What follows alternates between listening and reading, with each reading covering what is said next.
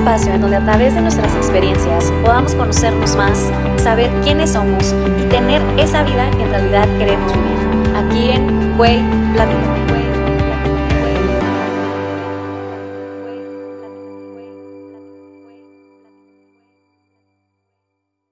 Hello, hola, ¿cómo están? Bienvenidos a un episodio más aquí de Güey, Platícame. Esta es la segunda temporada, así que muchísimas gracias a todos por escucharnos. Y hoy les tengo un tema muy importante. Estuve haciendo unas encuestas ahí por Instagram para todos los que, los que estuvieron ahí. Saben que es acerca de la ansiedad y un poquito de la depresión, así que es un tema bien importante. Y está conmigo la psicóloga Angélica Barrero. ¿Cómo estás? Bienvenida. Muchas gracias, Olivia. Estoy muy bien, muchísimas gracias. Muchas gracias por participar, por aceptar esta llamada conmigo. A ti, muchísimas gracias por la invitación y, bueno, yo encantada de estar aquí contigo, con tus oyentes y, bueno, hacer útil, que es lo que, es lo que me gusta. Sí, por supuesto, y más por, con, esta, con este tema que, que, bueno, siempre ha existido, obviamente la ansiedad siempre es algo que, por años, pero siento que ahorita se ha vuelto, igual y no es la palabra correcta, pero se ha vuelto muy de moda. O sea, siento que con el COVID y con todo lo que está pasando ahorita, como que se disparó, no sé. Eh, mm. entonces, por eso siento que yo que es un, un tema súper importante. Pero antes de entrar en el tema, quisiera que nos platicaras este, quién eres, de dónde eres, dónde estudiaste, dónde estás ahorita, todo, para conocerte un poquito más. Bueno, genial, pues muchas gracias. Yo, bueno, lo decías al principio, soy Angélica. Yo soy psicóloga, yo me gradué hace, en el, un montón, en el 2010 de la Universidad de los Andes en Bogotá. Allí hice mi carrera de psicología. Eh, allí en la universidad, pues siempre fueron muy muy abiertos con la psicología en el sentido de la psicología no es solo psicoterapia, sino que nos enseñan todos los procesos psicológicos, neuropsicología, neurobiología, todo ese tipo de cosas. Eh, y la verdad que es una experiencia súper bonita. Y luego poco a poco me fui especializando. Tengo como tres áreas que me gustan mucho, que es recursos humanos, psicología clínica y eh, psicología del consumidor. Eh, luego me vine para España cuando me gradué. yo vivo en Madrid. Me gradué en 2010 y me vine para España a hacer un máster en marketing. Es un poco raro. Sí, sí, es como que, como que al principio no cuadra, ¿no? Pero luego sí, luego sí va teniendo, va tomando forma. Ok. Luego lo que hice, porque quería meterme más en el mundo del neuromarketing y mm, entonces dije, bueno, necesito saber más sobre neuropsicología y me metí en un posgrado en neuropsicología clínica aquí en Madrid y me volví a enamorar de la clínica. Okay. Y después de eso ya hice mi máster en psicología clínica y de la salud. Eh, y empecé con mi, con mi consulta, entonces, o sea, con mi, con mi despacho privado, mi consulta privada de psicología, en el 2000, ya es que no sé, 2014 o por ahí. Y bueno, desde ahí no he parado, sigo mm, compaginando con otras cosas, porque soy bastante inquieta en ese sentido, me gusta estar aprendiendo aquí y allí. no, yo creo que sí, nunca, nunca se acaba, ¿no? Estar aprendiendo todo el tiempo. Nunca, nunca, nunca acabamos. Y eso es, y eso es lo bueno, ¿no? Entonces sí me gusta y, y luego se va viendo, ¿no? Que, que, que, vas aplicando lo que aprendes en un sitio, lo aplicas en otro lado, te sirve para otra cosa, o sea que, sobre todo con algo como la psicología, yo soy una defensora y apasionada última de la psicología y se aplica en todos lados, así que bueno. No, bueno, mm, está muy bien. Y luego con todo esto, pues yo empecé a trabajar en online con, hace mucho tiempo, o sea, con, con terapia online eh, con mi propia consulta, porque bueno, tenía la suerte que muchos de mis pacientes estaban en otras ciudades y, me iban recomendando aquí y allí, pero en Madrid era poco, entonces siempre tenía varios pacientes fuera y bueno, me ha venido genial porque ahora estoy colaborando con una, con una plataforma de psicología online que se llama iFeel Online y con ellos tienen un proyecto súper bonito, de verdad que trabajar con ellos es fantástico. Luego trabajo aquí también con otro psicólogo clínico Em, en, un, en, su consulta que se llama Psico LGBT. Trabajamos muchísimo con la comunidad LGBT. ¡Wow! ¡Qué em, increíble! ¡Qué padre! Súper bonito trabajar así. Y bueno, y mi consulta privada. Súper, un poco de todo. Perfecto, pues muy, muy bien. Qué bueno. Pues bienvenida, Angélica, nuevamente. Y ahora sí, yo creo que entramos en el tema.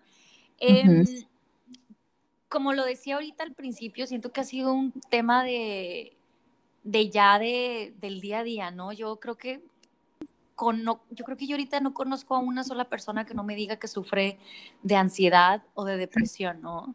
Cuando antes creo yo que no era tan común.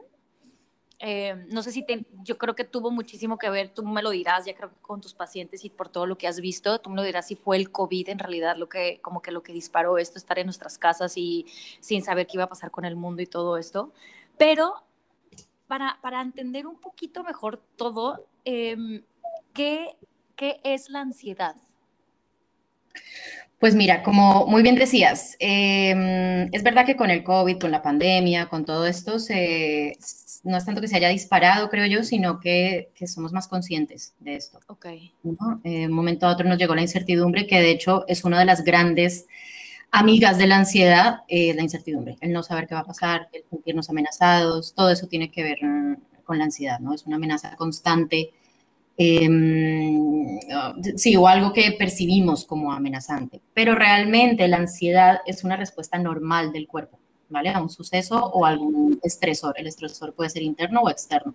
Luego miraremos un poco esa diferencia entre interno o externo, pero es una respuesta normal del cuerpo. O sea, en principio es normal. Lo que pasa es que se desborda, ¿vale? Mm. Em, incluye al miedo. El miedo es otro de los grandes amigos de la ansiedad. Eh, lo que pasa es que el miedo es como una valoración que ya hacemos más cognitiva o más intelectual del momento y la ansiedad, digamos, es la parte más emocional. ¿vale?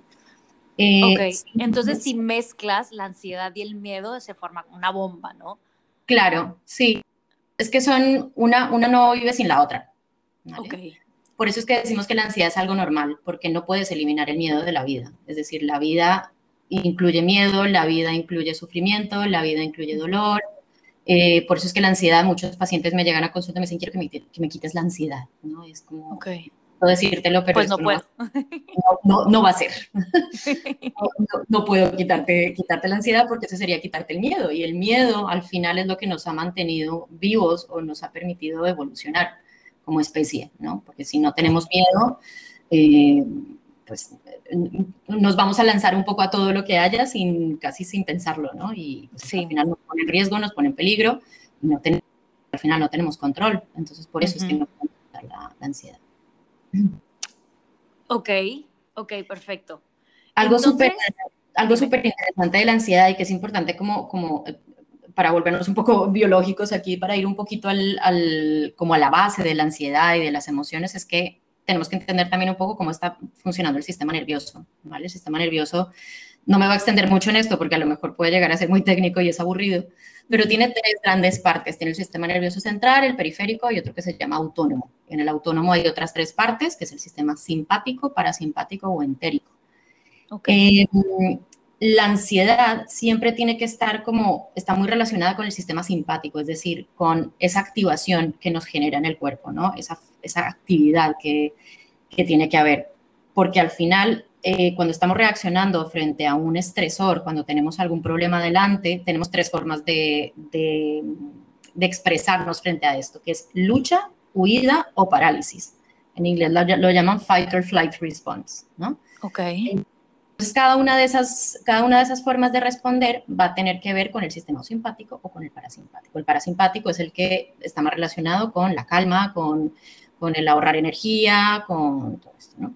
Digamos que el sistema de la ansiedad está todo creado desde que vivíamos en las cavernas, ¿no? Nuestro sistema biológico sigue siendo el mismo. Nuestros estresores han cambiado. Antes era un oso que nos perseguía, y tocaba huir por nuestras vidas. Ahora es la reunión con el jefe, eh, claro. los exámenes, todo esto. Todo viene del mismo sistema de base de, biológico, ¿no? que esto lleva años como evolucionando, pero claro, se ha vuelto lo que llaman algunos desadaptativo. Ok, ¿cuáles serían los síntomas de la ansiedad? O sea, ¿cómo puedo yo saber en el momento que esté pasando por un, no sé si le dicen, por un cuadro de ansiedad, por ejemplo? Em, pues es que como la ansiedad es algo normal, técnicamente, todos estar sintiendo ansiedad todo el tiempo, es decir, antes de empezar un podcast, por ejemplo, se puede sentir algo de ansiedad. correcto. Eh, con lo cual, por ejemplo, nos puede secar la boca, podemos sentir el corazón un poquito más rápido, nos pueden sudar las manos. Las manos. Em, todo eso al final es ansiedad, porque tenemos eh, cuatro formas de responder frente, frente a un estresor, ¿no? Que es la respuesta fisiológica, la respuesta conductual, la emocional y la cognitiva. La fisiológica, ¿qué es? Pues todo esto que te digo, ¿no? Se seca la boca, se sudan las manos, todo esto va a depender del estresor que tengamos delante o de lo que hayamos interpretado como un estresor. Que Entonces, básicamente, esto es normal hasta cierto punto, ¿no? O sea, por ejemplo, yo cuando empiezo a grabar y como dices tú, a mí me, sudan las manos, pero, hasta, pero ya después se me quita, ¿sabes? O sea, sigo, empiezo con el podcast, platico y se quita. Entonces, hasta cierto punto, eso es ansiedad, pero en, en, en dosis pequeñas o lo normal. Lo normal. Y de hecho le pasa normal, Exacto. Y por ejemplo, en las personas que están en teatro, en música, conciertos. Yo me acuerdo cuando era más pequeña, incluso a mí me encantaba, y yo siempre estaba metida en teatro y en coros. Ay, y, qué padre. Y en los fashion shows del colegio, y me metía a todas estas cosas, me encantaba. Sí. Siempre antes era como, una, como unos nervios y un, me sudaban las manos, se me secaba la boca, era como una angustia, una cosa. Y una vez salía al escenario, todo eso se me olvidaba. Exacto. Eh, entonces, realmente entender que la ansiedad, bueno, en esa época no lo entendía tan claro como ahora, pero la ansiedad, como te digo, es normal. Entonces, todas esas pequeñas cositas, las conductuales, por ejemplo, intentar huir, eh, la emocional, todo ese miedo, mm, la cognitiva, todos los pensamientos que tenemos, ¿no? De, pongámonos en, mi versión pequeñita antes de salir al escenario, eso, ¿no? Y, y, si se me olvida la parte que tengo que decir, y si en el fashion show me resbalo y me caigo y qué vergüenza, ¿no? Todo esto al final la aumenta pero es normal. Es decir, los síntomas de las síntomas, entre comillas, son normales porque es lo que, lo que tenemos en el, en el día a día. El problema es lo que tú dices cuando se desborda. ¿Y cómo, cómo sé cuando eso ya, o sea, ya, ya sobrepasó lo normal? O sea, ya que no, ya, ¿qué es lo que sigue después de ese sudor de manos, ese, que, que, la, que la boca se te ponga seca? ¿Qué es lo que sigue después de eso? Pues mira, pueden seguir muchas cosas, pero lo que más pasa es la parte de pensamiento, es la interpretación o la valoración que hacemos de eso que nos está pasando. Es decir, si yo, por ejemplo, estoy a punto de salir al escenario, me empiezan a sudar las manos, se me seca la boca y digo, esto va a ser horrible, no voy a poder, eh, esto va a ser lo peor, no sé cuántas, empiezo en un bucle, salgo corriendo, ¿no? Entonces es una, una situación de evitación o de huida, con lo cual estoy dejando de vida y dejando de hacer las cosas que para mí son importantes por huir de la ansiedad.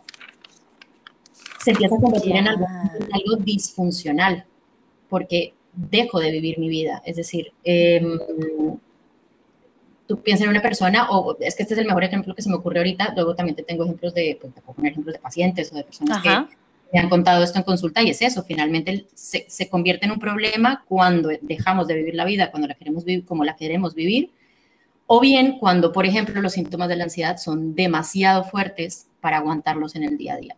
Los síntomas de la ansiedad, los síntomas físicos de la ansiedad ya desbocada son muy, muy, muy desagradables. Te duele la cabeza, visión borrosa, palpitaciones, eh, insomnio, em, dolores de cabeza constantes, mareos. Eh, o sea, ya te empieza a afectar físicamente físicamente, claro. Ya es decir, una persona, tensión muscular, entonces te duele todo el tiempo, hace que estuvieras muy cansado, que ahí se puede incluso mezclar un poquito con la depresión, ¿no? Porque con la depresión eh, lo que pasa es eso, ¿no? Una persona está muy ansiosa y claro, de, sentir tantos, tantos síntomas, dejan de salir con sus amigos, no quieren hacer nada en la vida, están más hundidos, pues dicen, mira, prefiero quedarme en mi cama que al menos no... Puedo dormir todo el día. Exacto. Duermo la ansiedad y ya está y o recurrimos eh, a otras conductas, ¿no? A, conductas que pueden ser un poco más peligrosas, abuso de sustancias o, patológico, ya podemos entrar en otros, en otros bucles para intentar evitar esa ansiedad que es tan, tan, tan horrible.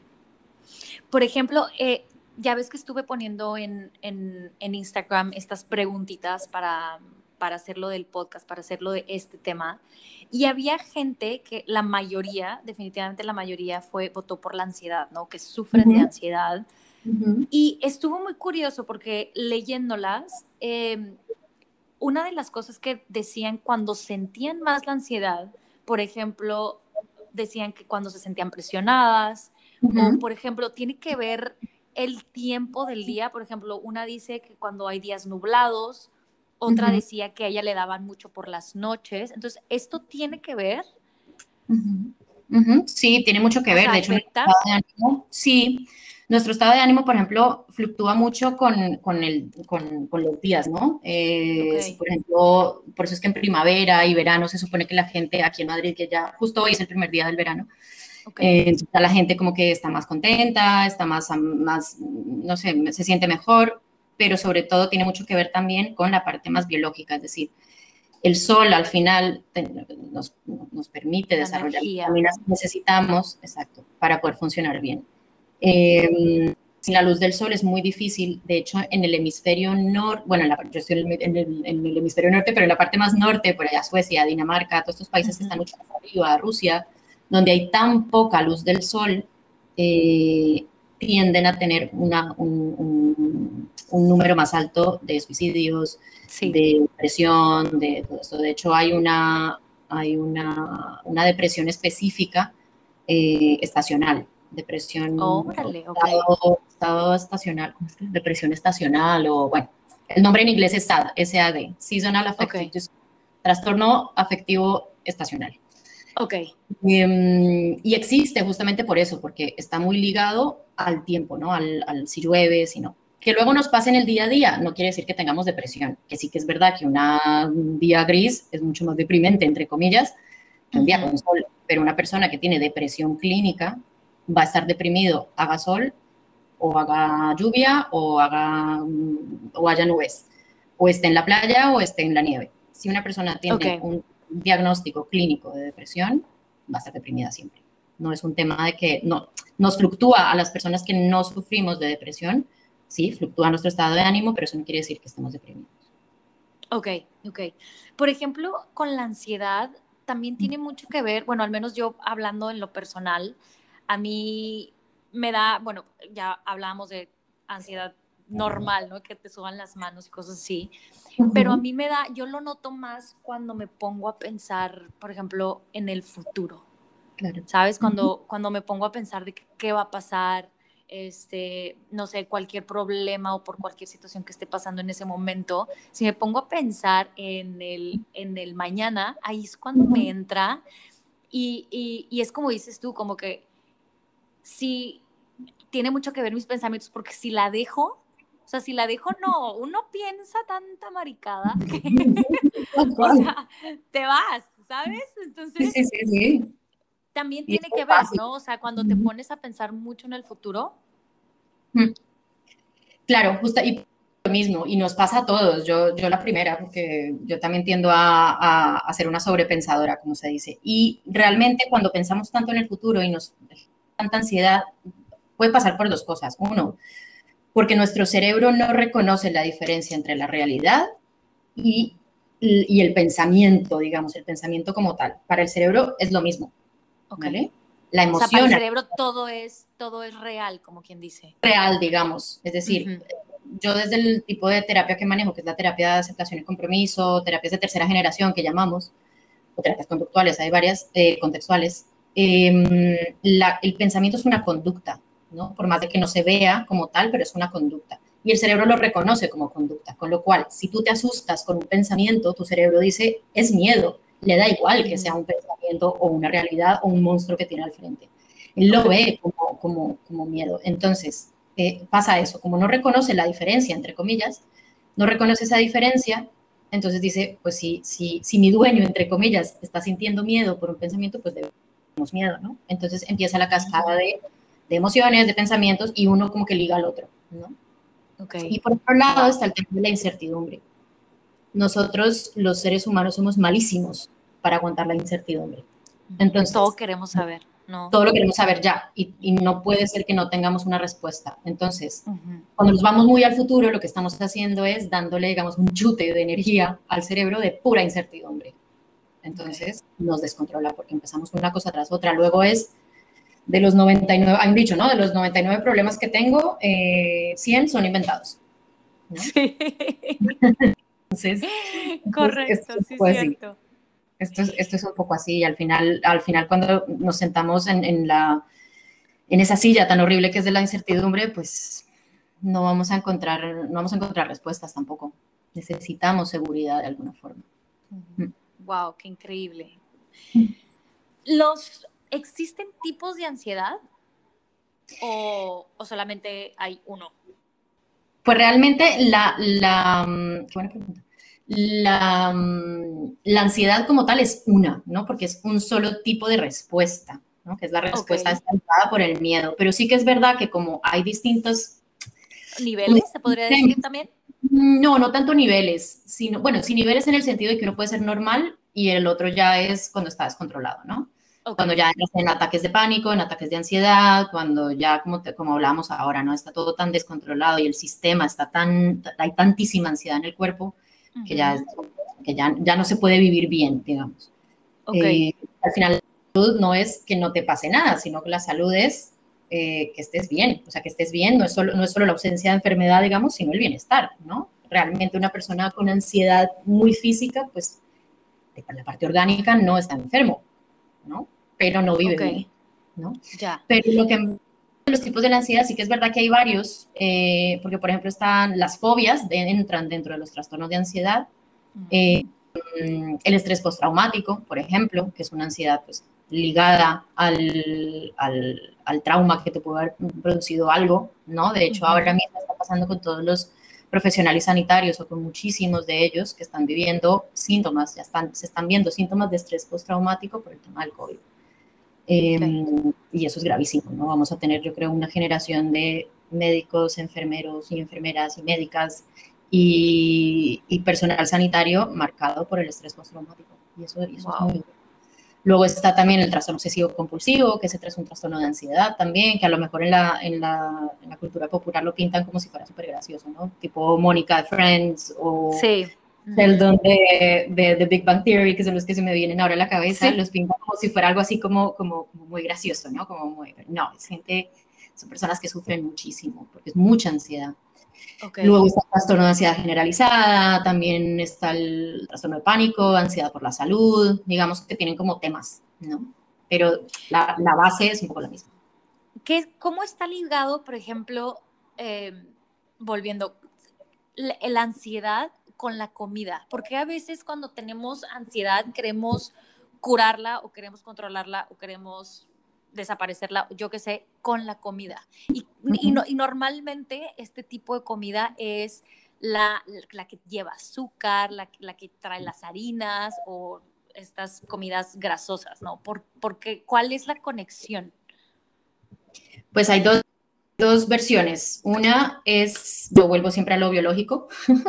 Okay. Cuando estamos realmente lo que pasa es que estamos controlados por el miedo, que una parte del cerebro que se llama la amígdala es la que controla toda la parte emocional.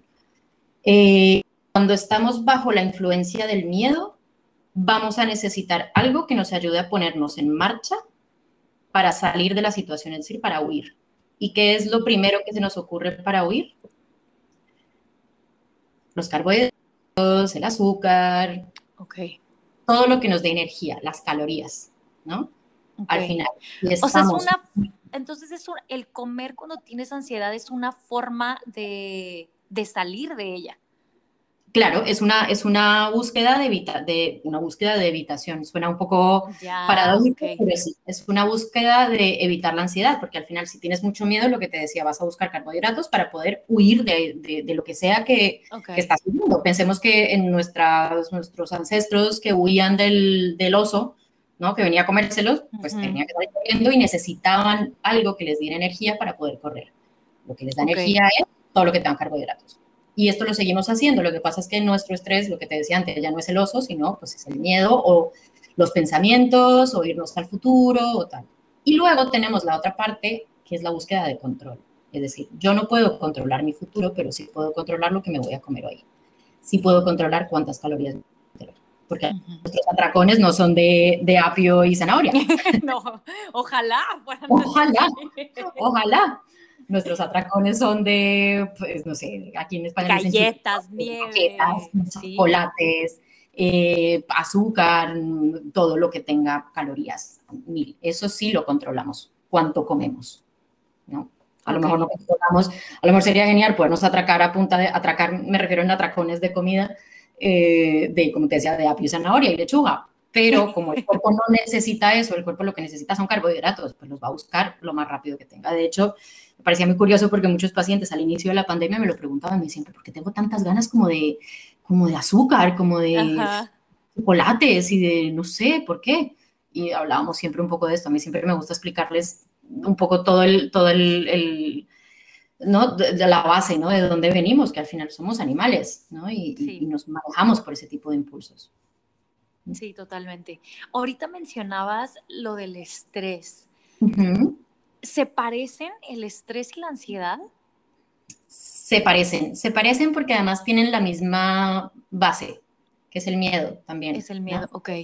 Eh, y es una reacción fisiológica también, es decir, el estrés y la ansiedad tienen reacciones fisiológicas muy similares. Lo que pasa es que el estrés, a ver, estrés tenemos todos. Todos tenemos estrés, los psicólogos tenemos estrés, los médicos tienen estrés, los profesores, los todo el mundo tiene estrés. Lo que pasa es que el estrés tiende a estar ligado a algo mucho más específico, es decir, los exámenes, la reunión con el jefe, una discusión con mi pareja, eh, un, no sé, los coches, los coches, los carros, eh, ir conduciendo, eh, el trancón y tal, eso genera mucho, mucho estrés. Eh, y se manifiesta, pues obviamente, en mismas, de las mismas formas, a lo mejor que en, la, que en la ansiedad. Lo que pasa es que es momentáneo en principio y se supone que cuando se elimina el estresor, se elimina también la reacción fisiológica, porque ya no necesita estresarse. y aquí hay algo súper interesante, que el estrés también está dividido en dos. Hay algo que se llama el eustrés, que es hacia objetivos, hacia aquello que nos gusta, aquello que queremos, pero que necesitamos energía. Y luego está el distrés, que está relacionado ya con la parte más negativa del estrés, con el cortisol, que al final es el que maneja, la hormona que maneja el estrés. Ok. Wow. No, no, pues aquí esto, uno está aprendiendo mucho. Eh. ojalá que todos los que nos estén escuchando, yo estoy, la verdad, yo estoy impresionada con todo, con todo lo que me estás platicando porque creo yo que no, o sea, como dices tú, hasta como lo vemos en las series, ¿no? Hasta, hasta te da risa hasta cierto punto, que ves a Mónica obsesionada con la limpieza, ya sabes. O a mí, a mí hay veces, el otro día, no hace mucho, hace como una semana, teníamos un paquete de, de, galletas, a mí me dio un ataque de ansiedad. Llegó mi novio y me dice, ¿y las galletas? Y yo ataca la risa, ah, es que me dio un ataque de ansiedad y me las comí, ¿sabes? Y pero, pero fíjate que siento yo que no debería de ser así. O sea, creo que deberíamos de ponerle muchísima más atención a todos estos cambios emocionales que nos están pasando, porque algo te lo está, siento yo que algo es lo que te lo está, este, te lo está activando, ¿no? Sí, sí, al final es algo lo que lo activa y de hecho cuando trabajo, yo, cuando yo trabajo mucho con ansiedad porque al final, cuando, cuando hice el, el primer máster, me empecé a centrar mucho en temas de ansiedad porque me parece, me, me, parece fantástica. Encima, yo, fantástica en el sentido de que tiene tantas cosas, ¿no? De como algo tan, tan, tan biológico y tan protector al final, porque la ansiedad está ahí para protegernos, ¿no? De, de una de algo. Em, me parecía fascinante por eso y encima yo también he, he, pasado por, por, momentos de ansiedad bastante duros y, y es genial ver cómo, cómo confluye una cosa con otra, cómo se mezcla con una cosa, cómo se mezclan con nuestros, con nuestros pensamientos. Y la verdad que, que sí, es algo que, que, tenemos, que tenemos que prestarle atención, porque al final, si la dejamos su curso, eh, es muy creativa, yo le digo a la ansiedad que es bastante creativa y siempre busca una forma de, de, bueno, y ahora en TikTok, ¿no? Hay muchos yo no, yo no hago vídeos ni nada en TikTok, pero, pero veo muchos, muchas personas que hacen como la conversación entre, hay uno en particular que no me acuerdo su nombre, que, que hace como si fuera una discusión entre su cerebro y ella, eh, uno todo ansioso, el otro no, bueno, en fin, es, se puede ver así, se puede ver como con, yo le pongo humor a todo, ¿no? Pero, pero, pero sí que es algo a lo que, y me parece muy bien porque al final le dan visibilidad, tú con lo que estás haciendo hoy también le das mucha visibilidad a esto qué es lo que se necesita, ¿no? Dejar de tener miedo y, o sea, dejar de tener miedo no, sino miedo de pedir ayuda, me refiero. Porque yo sí, creo que sí, sí, claro. Por eso. No, y también muchísimas veces de que no estamos acostumbrados a, aquí también en, las preguntas que hice en Instagram, la mayoría, bueno, creo que era mitad y mitad a los que iban con un, con un psicólogo, o sea, con ayuda profesional, porque te digo, o sea, siento que no, siento que nos da risa, bueno, a, mí, por ejemplo, ¿sabes? O sea, y otras personas de que, o las que limpian mucho, o las que tienen, no sé, algún, no sé, algún trauma con que no sé, en este caso Mónica que quería que todo estuviera limpio, pero hay otras personas que necesitan que todo esté que acomodado de cierta manera, ¿sabes? O si, o si se desacomoda, olvídate, ¿no? Se acaba el mundo. Entonces sí creo yo que tiene que ser, no sé, comportamientos que necesitamos llevar, no un control, pero sí darnos cuenta de que el por qué nos está pasando eso y qué es lo que activa. Entonces, aquí va la siguiente pregunta. ¿Cómo sé yo cuando tengo, o sea, cómo podría yo, ok, ya sabemos que la ansiedad es normal, ya sabemos que a mí, por ejemplo, me sudan las manos o se me seca la boca o, cuando pienso en el futuro, ¿qué puedo hacer yo hablando sin tener ayuda profesional, yo solita en mi casa, ¿qué puedo hacer yo para poder salirme de ahí? O sea, para no llevar, para no dejarme arrastrar por la ansiedad. Pues mira, lo primero es reconocerla, es decir, eh, darte cuenta que está ahí y que es normal, que por más desagradable que sea y por más incómoda, no va a ir de ahí, es decir, no, no va a pasar de ahí. Eh, observarla. Yo a todos mis, a todos mis pacientes, aquí te suelto uno de mis secretos terapéuticos. dale, eh, Es justamente eso, ayudarlos a ir observando poco a poco qué pasa en el cuerpo cuando hay ansiedad. Lo que pasa es que, claro, lo que tú dices, si es una persona que no está en terapia, que no, lo que no necesita, entre comillas, la terapia, mm, vale, lo podemos hacer de otra forma, pero es justamente eso, es reconocerla, observarla, incluso intentar ver qué es lo que te está produciendo la ansiedad, porque cuando la ansiedad es muy normalita, digamos, cuando, es, cuando está integrada y cuando es funcional, va a aparecer cuando hay momentos importantes, ¿vale? Va a aparecer en ciertos momentos, donde es normal que aparezca, es decir, eh, es normal tener ansiedad antes de los exámenes, es normal tener ansiedad cuando estoy aprendiendo a conducir, es normal tener ansiedad en mi primera cita, ¿no? En una entrevista de trabajo. Todo eso es normal. Entonces, ahí ver cuando sí es normal, cuando viene ligada, cuando está ligada con algún momento específico del día, en alguna situación, ¿no? Porque como tú decías antes, la ansiedad viene de algo, viene de algún sitio. Cuando la ansiedad está ya un poco desbordada, viene de algún otro lado, ¿no? Viene de patrones de pensamiento, patrones de crianza, patrones mm, que nos hemos eh, creado nosotros mismos, bueno, para protegernos de algo. Y como te digo, la ansiedad es una protectora, con lo cual, si tú ves que hay algo de lo que te está protegiendo, si la ves muy clara, vale, déjala que te proteja ese ratito, déjala que te suban las manos, déjala. No va a pasar de ahí. Pero si ya empiezas a ver que es que hay otras cosas, que es que de pronto salta de la nada, de pronto tienes un ataque de ansiedad, que terminas en urgencias, porque esto es lo que suele pasar con un ataque de ansiedad es muy fuerte, terminas en urgencias, porque sientes que te estás muriendo. Entonces, ya cuando es así, bueno, ya es otro tema. Pero tú solita, observar, observar, em, ver de dónde viene, o sea, de dónde viene en el sentido de, de, de, de Jolín, es que estoy, estoy a punto de entrar a una reunión importante, voy a tener una entrevista de trabajo me siento así un poquito nerviosa, sí, acéptala. Acepta que estás nerviosa, acepta que tienes ansiedad y ya está. La ansiedad. Justo, justo te iba a decir eso, de los nervios. O sea, ¿los nervios es ansiedad o van de la mano, son muy parecidos o...? Van de la mano. Los nervios están incluidos dentro de la bolsita, digamos, de la ansiedad. Ok porque te genera nervios, tienes muchos nervios. Estás, eh, una de las, uno de los síntomas o una de las versiones conductuales de la ansiedad son estas personas, por ejemplo, que son incapaces de quedarse quietas. No sé si has visto personas que todo el tiempo están moviendo los pies, la pierna.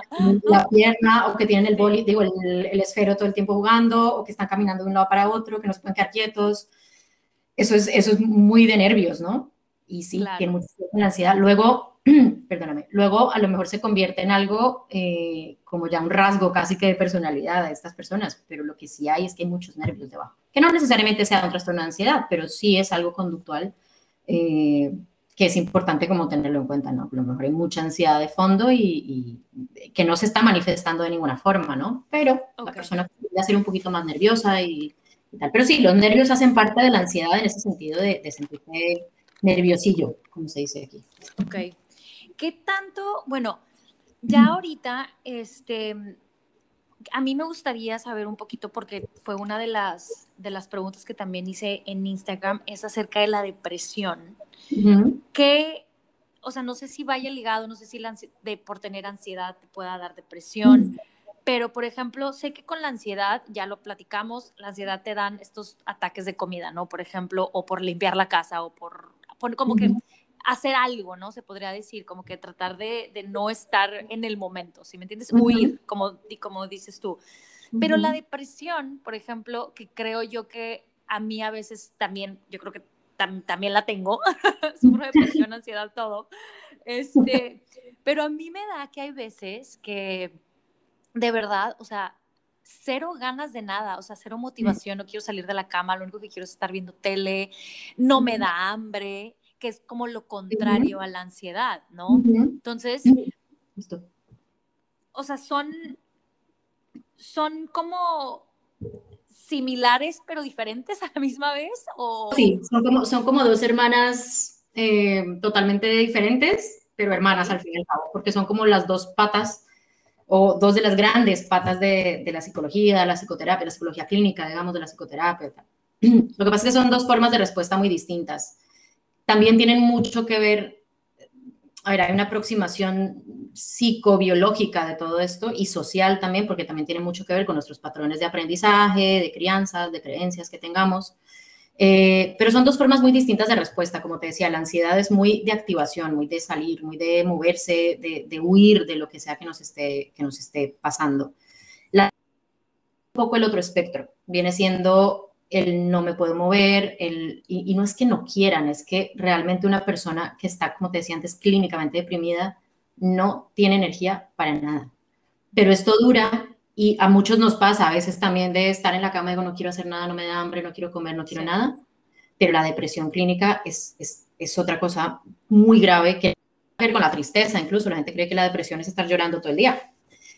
Cuando no tiene nada que ver con eso. Es decir, la tristeza es una parte muy importante de la depresión, pero no es lo mismo que depresión. Todos, lo mismo que antes, todos nos sentimos tristes, todos tenemos duelos, todos hemos pasado por momentos duros, pero esto no implica que tengamos depresión clínica. ¿vale? Eh, y sí, la depresión está muy ligada como a, ese, como a esa forma de, de, de funcionar de casi que de parálisis, ¿no? De, de, no puedo, aquí, aquí hay un dicho muy no puedo con mi vida, ¿no? Es de no, no soy capaz de hacer nada, no puedo salir de la cama, no puedo, no puedo. Y, no, y, y quieren, que lo más triste es que uh -huh. quieren la vida, pero no pueden. Vivir, pero no pueden. Y puede estar muy ligada con la ansiedad en el sentido de que muchas veces un cuadro muy grave de ansiedad puede derivar en una depresión. Rara vez la depresión y la ansiedad en clínica se ven aparte. Por okay. lo general van juntas, por lo general van juntas. Porque claro, tú imagínate una persona que lleva seis meses o casi un año con ansiedad, con todos estos síntomas rarísimos, eh, que no puede hacer su vida tranquilamente, que no puede salir con sus amigos porque sus síntomas no lo dejan, que por lo, a lo mejor está tranquilo en algún sitio y tiene que salir corriendo todo eso poco a poco, pues la persona se va retrayendo un poquito, claro. prefiere quedarse, exacto, prefiere quedarse en su casa, prefiere no salir, prefiere todo esto, entonces cada vez su vida se va como disminuyendo cada vez más hasta que puede terminar en un cuadro depresivo. Por eso es que es, son dos, en clínica, yo en todo este tiempo no he visto, bueno, que seis años tampoco es tanto, pero no he visto un caso de ansiedad pura o de depresión pura. Es muy okay. difícil, porque una persona que tenga depresión también suele estar muy ligado con la ansiedad. ¿no? porque es la propia, es la propia ganas de, de, esta sensación de huir también, pero a través de la parálisis, uh -huh. a través de... Exactamente. De, uh -huh. Sí, porque cuando uno está como depresivo, lo único que quieres es como dormir y salirte de tu Esconderte. realidad, ¿no? Exacto, esconderte, huir, no quieres hablar con nadie, apagas el móvil, el celular, apagas eh, casi que ni la tele la prenden, ¿no? Mientras más oscuro, mientras más escondido, mientras más... Un paciente me lo describía alguna vez muy bonito, pues muy bonito, a mí me parece que todo esto tiene, cuando, cuando hablamos de expresión emocional, me parece muy lindo que la forma en la que uh -huh. lo dice. Y me decía algo así como que sentía que estaba debajo de una, como de una manta negra que cubría todo lo que había alrededor de él. Y mientras, estaba, mientras estaba esa manta no existía mundo, no había nada. No había luz, wow. no había música, no había, no había hambre, no había absolutamente nada, era como una manta que a veces se levantaba un poquito, entraba un poquito de luz y luego volvía y se tapaba. Pero todo era como muy lento, muy, sí. muy, muy bajito, no hablaba casi. Entonces, claro, también es eso, también depende, para que también te sientas un poco tranquila, la depresión clínica eh, es muy crónica, es muy larga en el tiempo. ¿vale? Okay. Y sobre todo, por ejemplo, las mujeres nos pasa también que antes de nuestras reglas, eh, también tenemos cambios de humor muy fuertes. Hay personas, incluso, bueno, hay trastornos que están ligados, trastornos mm, psicoafectivos que están ligados a la regla, por ejemplo, el famoso PMS, ¿no? el, síndrome menstrual, y luego hay otro que es síndrome disfórico premenstrual, que esto ya es todavía más grave. Todo ligado a nuestros cambios hormonales, todo ligado a nuestra, bueno, para al final las emociones y la ansiedad y la depresión son hormonas, son químicos, entonces todo está muy ligado. Y para las mujeres también, ¿no? yo tengo bastante identificado, por ejemplo, que antes de que me llegue la regla me pongo súper llorona. Sí. Lloro por todo. todo te duele, todo. sí, sí, sí. que te dicen, así que porque me todo, todo, feo. todo, y todo, claro, ya me da risa, porque yo digo, ah, sí, entonces miro mi calendario y digo, ah, sí, ya entendí. Ya, claro. Y luego también hay muchos dolores de cabeza, tal, pero ya entiendo más o menos, por eso te digo la importancia de observarnos, ¿no? Que es algo que casi no hacemos. Sí, totalmente, y no, y también como, como dices tú, ¿no? El reconocer que pues que estás pasando por, por ansiedad, ¿no? O por, en este caso, por depresión y como observarla y dejarla que pase, ¿no? Porque al final y al cabo es una emoción, así como lo, tú lo explicas. Exactamente. Y si le dejas pasar su rumbo, que eso lo, trabajamos mucho a través del mindfulness, por ejemplo, que es muy en estas, en estas circunstancias, es justamente enseñar a la persona a observar y dejar pasar, ¿no? No engancharnos en los pensamientos, eh, verlos por lo que son. Claro, es, es, algo sencillo que no fácil, pero se puede trabajar y se puede entrenar. ¿Qué pasa cuando ya, ya sea si estamos en un cuadro, bueno, de ansiedad o de depresión, pero qué pasa cuando con estas personas, por ejemplo, que son, que son muy negativas, o sea, que para todo le tienen que ver el lado negativo a las cosas? Pues mira, a mí me pasa lo mismo con estas personas que con los que le ven todo el lado positivo a todo. Ok. Yo creo que no es ni, no, el mundo no es ni tan malo, ni tan malo, ni tan malo, ni tan bueno, ni tan bueno, ni tan bueno. Es decir, eh, con estas personas negativas pasa lo mismo que con las positivas en el sentido en que no hay punto medio. Creo que es igual de dañino para el mundo los negativos, digamos, como los positivos. Como los positivos, siempre un balance, ¿no?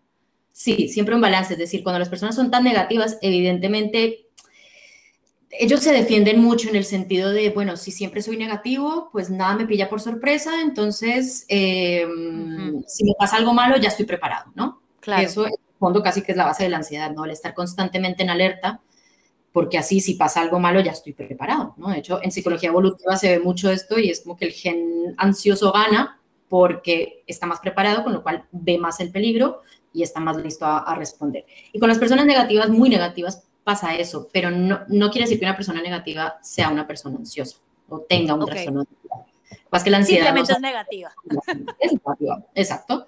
Y la muy positiva, pues le pasa un poco lo mismo, ¿no? No ven la realidad del mundo tampoco. Es decir, las personas que constantemente o estas ciertas líneas de autoayuda o de, no sé cómo llamarlo, sí, como de de pensamiento, donde no veas lo negativo, las cosas no son, son siempre buenas, siempre hay un lado positivo, pues no, yo he pasado por cosas muy duras en mi vida donde no hay algo positivo, ¿no? mira, el aprendizaje, pues no, porque son cosas que toca reconocerles que son graves y que son muy tristes y que me tengo que permitir y me puedo permitir llorar, sentirme mal, ¿no? Así como para el negativo también es importante ver, no que a lo mejor las cosas son súper positivas, súper llenas de purpurina, de mm, escarcha, eh, pero donde las cosas se pueden ver desde un punto de vista un poquito más realista, ¿no? Un poco más de lo que hay. Eso es algo que también se trabaja mucho a través del mindfulness, es ver las cosas como son, ¿no? Con mente. Como son. Exacto. Hay una forma muy linda de decirlo en mindfulness que es mente de principiante. Y eso es y eso es eso es súper positivo, poder, poder, llegar a ese punto de, de, balance y de ver que las cosas pues tienen su lado negro, como el yin y el yang, ¿no? Tiene su lado bueno, tiene su lado malo, tiene malo dentro de lo bueno, tiene bueno dentro de lo malo, todo está muy, muy conectado en ese sentido. Ok, wow. Y bueno, ya para mí, la última pregunta que tengo es, ¿cómo podemos controlarla?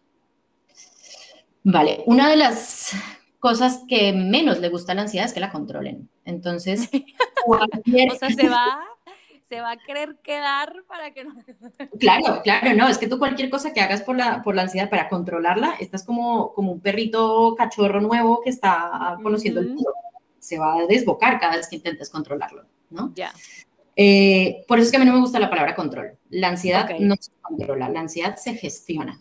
Se trabaja, Oh, se conoce, se vive incluso. ¿vale? O sea, Eh, podrías decir que hasta cierto punto volvernos amiga de la ansiedad. Justo, esa es la frase que yo le pongo a mis pacientes. Nos vamos a hacer amigos de la ansiedad. Por eso te decía, porque al principio, cuando llegan muchos de mis pacientes de, Angélica, por favor, quítame la ansiedad, pues no.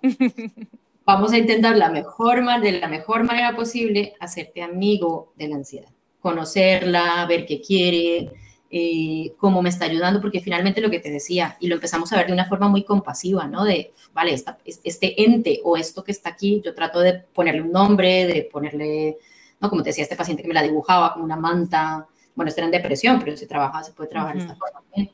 No es el intento de control. Todo intento de control al final se nos devuelve en contra y se pone peor, porque tú imagínate si estás en una cascada de miedo en donde dices, uy, estoy notando el corazón que va más rápido, esto va a ser ansiedad, esto es así, voy a intentar controlarla, entonces voy a empezar a respirar un poco más despacio, pero al final el, el proceso biológico es el que es, se va a aumentar todo lo que pueda.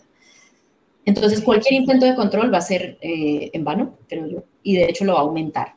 Pero aquí tiene algo muy importante y es el reforzamiento. ¿Cómo estamos reforzando esa conducta de intentar eh, calmar la ansiedad? Porque cada que aparece le damos todo el, toda la atención, todos nuestros procesos biológicos están dirigidos a la ansiedad. Y como es un poquito, la ansiedad no solo es como, como que le gusta ser el centro de atención, entonces, pues, ah, me están dando toda la atención que quiero, entonces voy a seguir aumentando. Y cada vez voy Ok. más grande y cada vez voy a quitarte más cosas, entre comillas. Entonces, yo, eso, es hacerse amigo un poco de la ansiedad. Wow, está impresionante. La verdad es un tema muy... Estoy súper contenta de, de, de haber hecho este tema contigo, Angélica, porque de verdad, o sea, es algo sumamente interesante porque lo vemos como algo muy X, ¿sabes? Mm. Cuando en realidad creo yo que no debería de ser así, ¿no? Claro, y luego, y luego tú fíjate lo que le pasa a la gente cuando tiene una enfermedad física. Todo el mundo es como un despliegue de mejórate, vas a estar bien, no sé qué. Ujú. Cuando alguien dice que tiene un trastorno mental, porque al final cuando, cuando ya llegamos al tema de trastorno de ansiedad, ya tenemos una enfermedad mental. ¿no? A mí no me gusta utilizar la palabra enfermedad mental, pero es que es, es en parte así. Y si, y si necesito decirle enfermedad mental para que la gente oiga, pues fenomenal, le vamos a decir así. Claro. Pero, pero sí que es verdad que cuando tú le dices a alguien, "Uf, me siento un poco ansioso por esto, la gente lo que contesta es, ah, esto no es tan grave. Sí, no pasa nada. Nada, tú piensas en otra cosa y ya está. Sí, Eh, sí, sí, sí. Esto lo que hace es invalidar por completo nuestras emociones. Y al final las emociones están ahí para enseñarnos cosas, para conectarnos con el mundo. eh, y si estamos constantemente diciéndole a la ansiedad, no salgas, no salgas, no salgas, pues a la mínima que le sueltes un poquito la correa, se va a escapar. Claro. Entonces, Sí, no, como dices tú, es simplemente una emoción más, ¿no? Fíjate que yo tengo mucho esta, y lo platico mucho, de que desde chiquitos lo hemos visto, ¿no? Nos, nos, nos dicen que nos dejan vivir nuestras emociones buenas, entre comillas, lo voy a poner porque como dices, nada es bueno, nada es malo, pero Ujú. esta, por ejemplo, una, una emoción de felicidad, ¿no? Una emoción de gratitud, una emoción, te dejan vivirla y nunca hacen que la pares, o sea, no- nadie te va a decir, ya no, ya no te rías tanto, ya no seas tan feliz, pues no, ¿verdad? Pero cuando estamos sintiendo estas emociones más densas, la tristeza, la ansiedad, ¿por qué pararla? O sea, ¿por qué creer. No de por qué no sentirla, ¿no? Entonces siento yo que tiene muchísimo que ver en el entorno en el que hemos crecido, donde nos dicen que no debamos de sentirnos así, porque si te sientes así, hasta, hasta cierto punto te sientes que estás fallando, porque no deberías de sentirte así, deberías de sentirte siempre feliz. Eso, eso que acabas de decir es, el, es, el, es la clave, el, el sentir que estás fallando cuando expresas una emoción. Muchas veces a Exacto. consulta me pasa que, que pueden pasar cuatro o cinco sesiones hasta que expresen una emoción. De lo que, de todo el tiempo que llevamos, en que, lo que tú dices, ¿no? Las emociones positivas, entre comillas, para mí no hay positivas ni negativas, Ujú. tal cual. Eh, pero todo el tiempo, cuando somos felices, venga, fenomenal, eh, sigue así Sí. de feliz. Estamos como buscando la felicidad. De hecho, hay un libro súper bueno de, de, de temas de, pues, de estos temas, eh, de uno de los, no los, uno de los fundadores, del que más ha trabajado el tema, uno de los que más ha trabajado el tema de aceptación y compromiso, se llama La trampa de la felicidad. Eh, y es justo eso, él, lo que plantea también es esto, es esas ganas de estar buscando constantemente ser feliz, porque como nos lo han reforzado tanto toda la vida, el que no lo logres es como el peor drama, entonces llorar está mal, expresar miedo está mal, a los niños, los niños pequeños, yo sufro cuando debo decirle a un niño, venga, los niños no lloran, ¿qué es eso? Exactamente, sí, sí, y las niñas, no, no, las niñas sentir ansiedad, no, no, las niñas a lo mejor sí pueden llorar un poquito, pero ya está. ¿no? Sí. Y, no, y esto es, y esto no, algo y que... no te vean llorar, ¿sabes? Ay, que no te vean llorar. Que, no te vean llorar, que nadie te vea llorar. claro, esto, ¿qué te, ¿qué te, pasó? No, es que tengo alergias. Mm, no, no, no, no, ocultemos el, el, dolor, la rabia, todo esto necesita un, Bueno, yo me podría tirar horas hablando de emociones también, que son fantásticas, eh, pero todas tienen... Increíbles.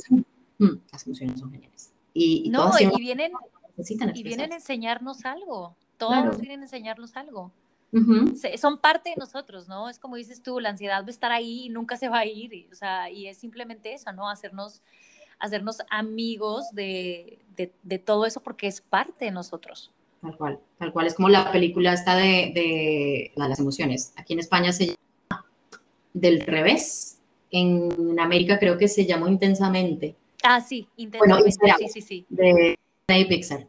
Bueno, a mí la película, me parece estupenda desde todo punto de vista, desde el psicológico, desde el creativo, desde mm, todo. O sea, es que me parece brutal, brutal en el buen sentido de la palabra, de cómo pueden expresar las emociones de esta forma. y de hecho está, uno, está basada en varias teorías de, de psicología eh, y hay varios guiños dentro de la película a, a, estas teorías psicológicas y, y es eso, es, es, que cada emoción tiene su lugar y cada emoción tiene su sitio y, su forma de expresarla.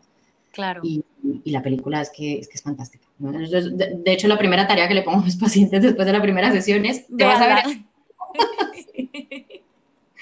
Ay, qué padre. Ay, Angélica, de verdad, muchísimas gracias por hoy. En serio que eh, todo esto es increíble. Creo que, creo que a todos, a mí y yo creo que a todas las personas que estén escuchando este podcast les va a ayudar muchísimo.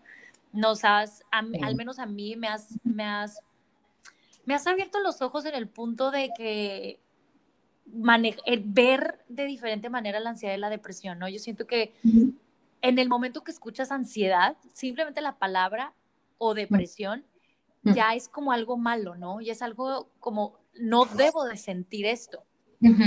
No, y ya ahorita que tú lo mencionas, que dices que es normal, que simplemente hay que, hay que, hay que verla, hay que monitorearla, hay que, hay que saber, hay que conocerla básicamente. Creo que eso cambia, pues cambia la perspectiva de, de, muchísimas cosas. Claro, cambia mucho. Y no, y no por eso, mm, es decir, a toda la gente que tenga, que te esté escuchando o que nos está escuchando y que tiene trastornos de ansiedad, que se les siente que la tienen completamente desbocada o que, o que parece que no hay luz, la hay. Y se, de un trastorno de ansiedad se puede salir y la vida puede volver a ser normal. Y lo mismo con la depresión. Eh, porque sí que es verdad que dan miedo, porque las ves ahí como ansiedad y depresión, como estos dos monstruos, pero, y son enfermedades, lo que te digo, enfermedad de salud mental, como, como lo queramos llamar, pero son enfermedades que quitan mucho. Entonces, mientras más se visibilicen, visibilicen, mientras más se vean, mientras más hablemos de ellas, muchísimo mejor. Porque es que, como te decía antes, cuando es una enfermedad física, todo el mundo se vuelca ¿no? a lo que está, a lo que pasa, pero cuando es algo mental, como que no le damos tanta importancia y sí. la tiene. Así que totalmente. importante. Y, y bueno, yo creo que digo, no, no queda más mencionar que en realidad la verdad, ayuda de, ayuda de un profesional, ¿no? Ayuda de un psicólogo, es, siento yo que es un sí o sí, o sea, es un must. Si tienes ansiedad o no tienes ansiedad o depresión o lo que sea, siento yo que es sumamente importante, ¿no? Tener, porque no podemos solos. O sea, si necesitamos ayuda, necesitamos guía. Supongo que tú como psicóloga, pues tampoco no puedes sola, ¿no?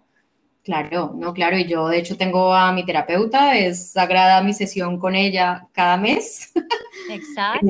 Eh, y, esto es como, como ella, es la que me dice fisioterapia emocional, ¿no? Es, estar ahí. Mm, también para nosotros a veces como psicólogos es como que siempre llevamos el control, entonces cuando estamos ya en terapia es como que somos nosotros los que, a los que nos cuidan un ratito y eso está muy bien. Eh, em, pero sí que es verdad que poder acompañar a la gente en, estos procesos, en procesos eso, de ansiedad, de depresión, procesos de duelo, eh, ayudarles a manejar el estrés. La verdad que un trabajo así es, es, es un regalo, como les digo yo a ellos siempre, y, y, es que es fantástico. A mí levantarme por las mañanas y saber que tengo un grupo de gente a la que estoy ayudando, eh, creo que no hay nada más bonito. no, Angélica, pues de verdad, muchísimas gracias por este regalo que nos estás dando de, con este podcast, de verdad. Esto me encantó, me encantó, la verdad, estuvo increíble. Me gustaría tenerte nuevamente aquí, ya veremos, este, ya tengo ahí una listita de, de los temas que, que podríamos hablar, pero ha sido increíble tenerte el día de hoy conmigo. ¿Y hay algo, algo más que, que, quisieras agregar?